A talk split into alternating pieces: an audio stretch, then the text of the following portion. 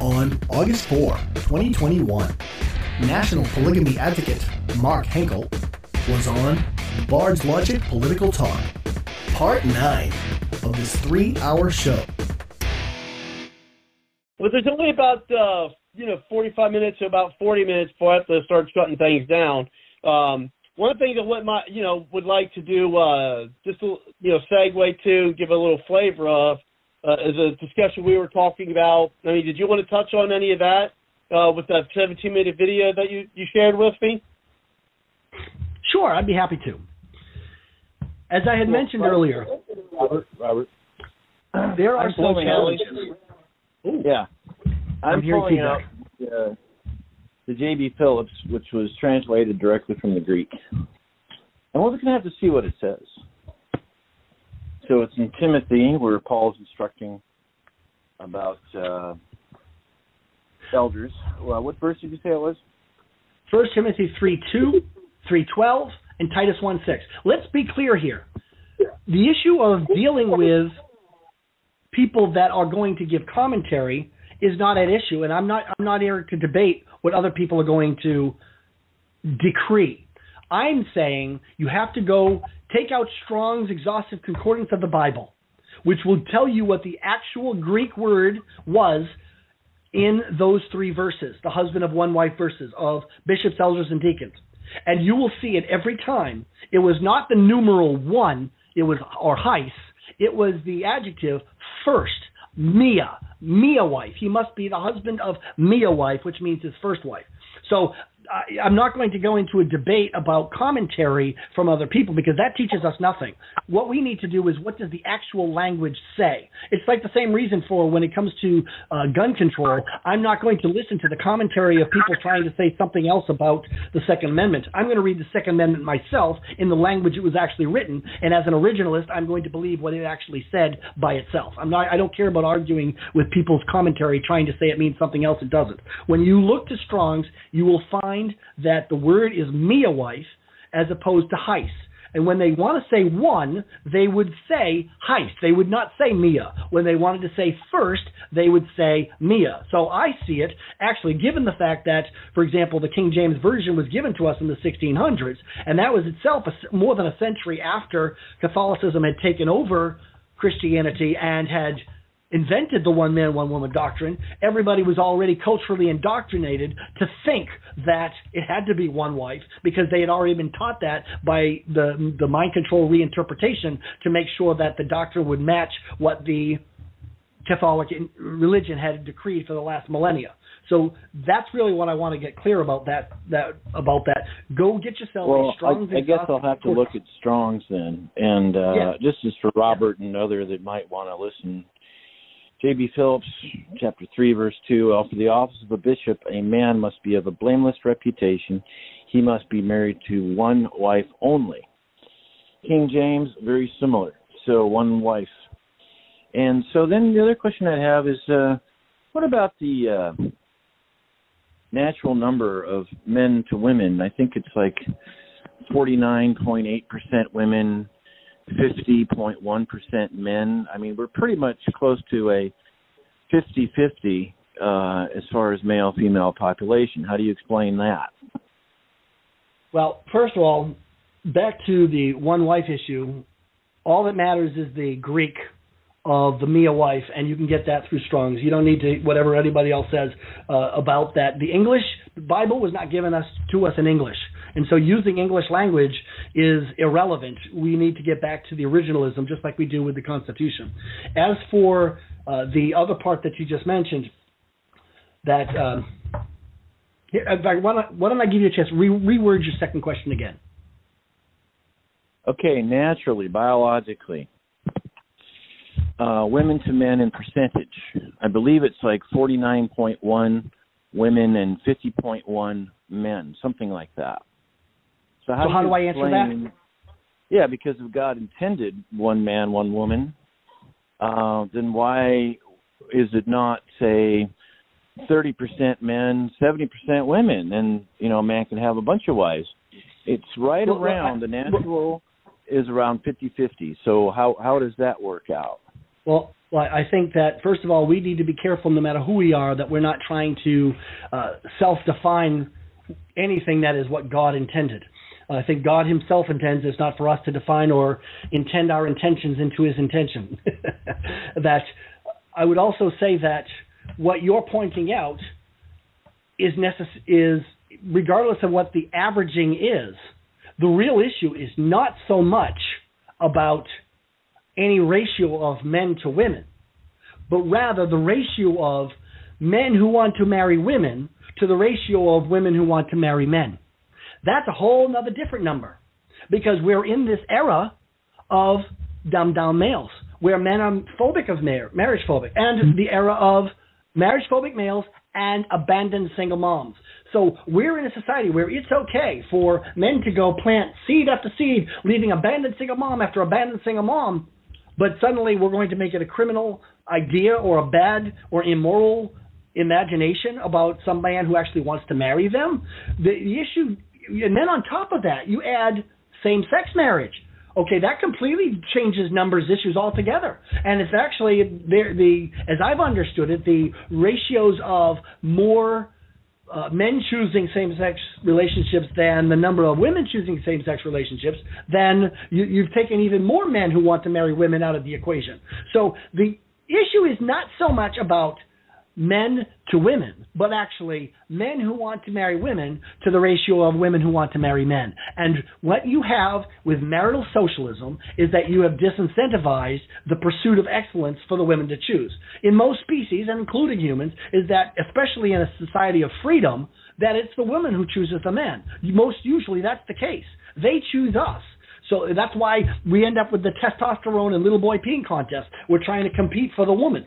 So at the end of the day, the idea that there's somehow this misimbalance is nothing more than an, imba- an imagination that is not proven in reality. And then on top of that, and beside that, and on top of that, is the, the reality that if you allow the freedom of women to choose the good man. And in my analogy from before of 10 men and 10 women and nine of those men are jerks, if you allow the freedom for the nine women to also be able to marry the good man if they choose, then you have incentivized those jerks to grow up, become better men, and then what does that do? Give better choices for the women to choose, and then it all equilibrates anyway, so you still end up with your natural balance.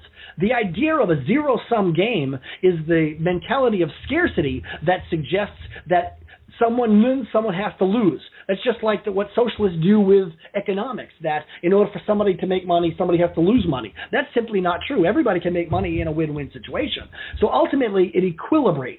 It is the marital socialism of using big socialist government as a false god to enforce the invented one-man, one-woman doctrine that does not exist anywhere in the Bible to enforce one man, one woman that has disincentivized men and given us this era of dumbed down males, of marriage phobic males, and abandoned single moms. And so, regardless of what relationship of a ratio of men to women, what really matters is the ratio of men who want to marry women to the ratio of to the number of women who want to marry men. Well, I want to throw out something that can heal a lot of marriages and cause young men to grow up. Okay? Um, real, real, real, real, quick, Kevin, because we, we are running out of time. There is something I wanted him and I, uh, you know, to touch on tonight because we're going to have it actually another show almost fully on this next topic. So I want to get a little flavor. Uh, if we get, we may be able to get back like to that. I just want to give a little two minutes. About I, just want to give Robert, a little flavor it'll, of it'll it. Take about two minutes. What's that, Kelly? It's only take about two minutes. I'll try to make it a minute. What? How about that? Okay. All right. Well, um, real, real quick, I do. I, I, I want to get to it, but okay. Well, Titus two um, is where an older married couple helps a younger married couple and helps them grow up. It's called discipleship in marriage. Combined with Matthew 18, where everybody's getting together. She's making mistakes. He's making mistakes. The younger couple, the older married couple, it can help them, and this is, takes out a lot of fear of men who want to commit. Secondly, if women would stop sleeping around, they're going to cause their man to commit to marriage. The Bible is also pretty clear about not sleeping around. I was a virgin on my wedding day when I was 30. That's the first wife. Okay? And during that growth period when we're dating, I grew leaps and bounds and matured and was making myself better for her. Okay? So if men and women stop sleeping around and they're dating two, three years, guess what? They're growing up mega fast. The homeless I work with, single men, they're just floating. The married couple they've seen, other couples, men and women, they got on their feet so fast because they're they're living for each other. So uh, that that's the answer is not. I don't believe the answer is is multiple men or multiple women for whoever. It's called growing up, and follow what the Bible says. Don't sleep around until you don't have sex until you get married. It's that simple. It causes the man to grow up. Well, I'm gonna. Well, well, I'll tell you what. Well, hold hold on, and then we're gonna move. Okay, I'm gonna chime in, which you know I rarely do, um, because we are running out of time, and I got my own, you know, my own ideas on that. But I, I tell you what, I don't.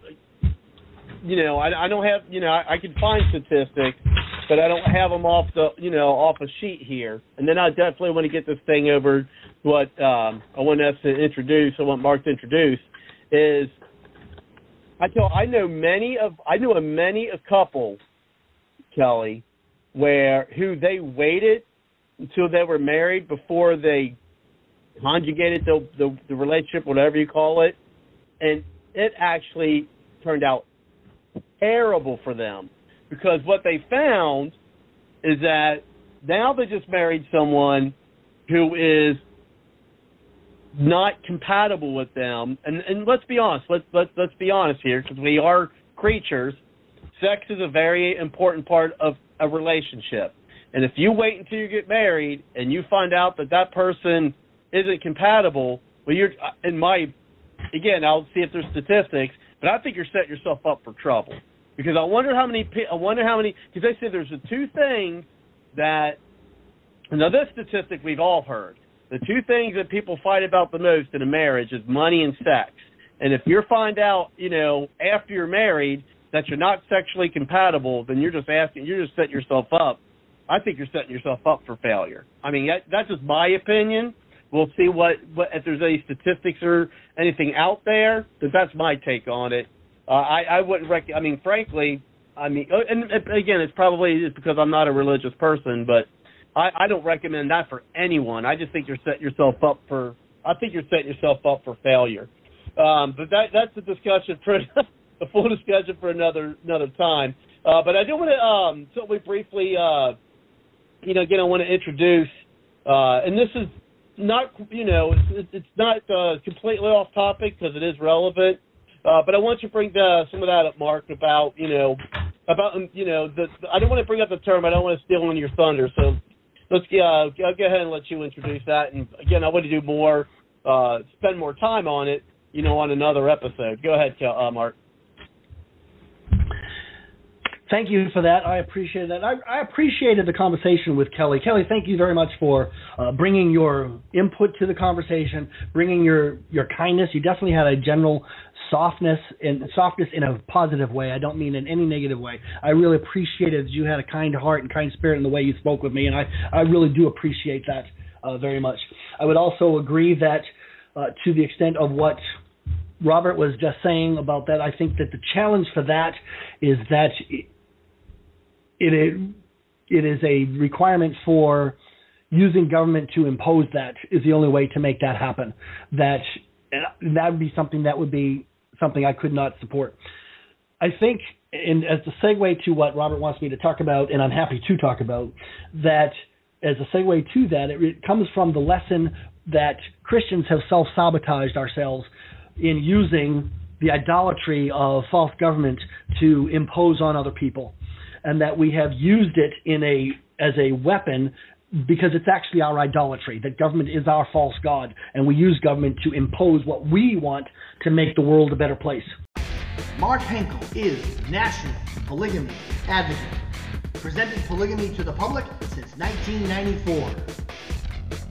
National polygamy advocate.com.